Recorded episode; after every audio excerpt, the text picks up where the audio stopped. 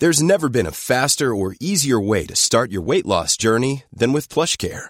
PlushCare accepts most insurance plans and gives you online access to board-certified physicians who can prescribe FDA-approved weight loss medications like Wegovy and Zepbound for those who qualify. Take charge of your health and speak with a board-certified physician about a weight loss plan that's right for you.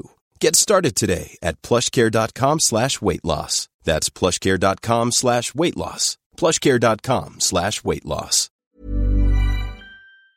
Lapid leads distribution of aid in Zambales, Cabangan, Zambales, Sen. Manuel Lito Lapid visited this town and the other municipalities in the 2nd District of the province on Thursday to lead the distribution of payouts under the Emergency Employment Program of the Department of Labor and Employment, DOLE. Lapid was joined by 2nd District Rep. Doris Bing Maniquiz and Cabangan Mayor Ronald Apostol. The senator said he was elated to have been warmly welcomed by local residents and officials as he personally checked on the status of the DOLE's Tulong Panghanapbuhay sa ating disadvantaged slash displaced workers, TUPAD, beneficiaries in the province. At least 1,122 TUPAD beneficiaries received government aid during the payout distribution.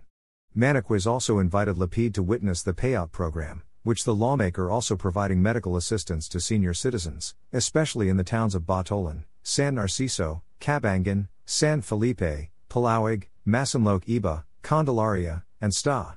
Cruz. During his speech, Lapid said other senators like him have been openly supporting the programs that benefit the marginalized sector. He also cited the assistance being extended by Senators Lorna Regina Loren Legarda, Aquilino Koko Pimentel III, and Jose Jinggoy Estrada recently in Zambales. Lapid said that the efforts of Maniquiz to find funds for her constituents are admirable, adding that this is the true essence of a public service. Lapid vowed to continue helping the people and officials in Zambales in alliance with Zambales Governor Hermogenes Ebdane Jr.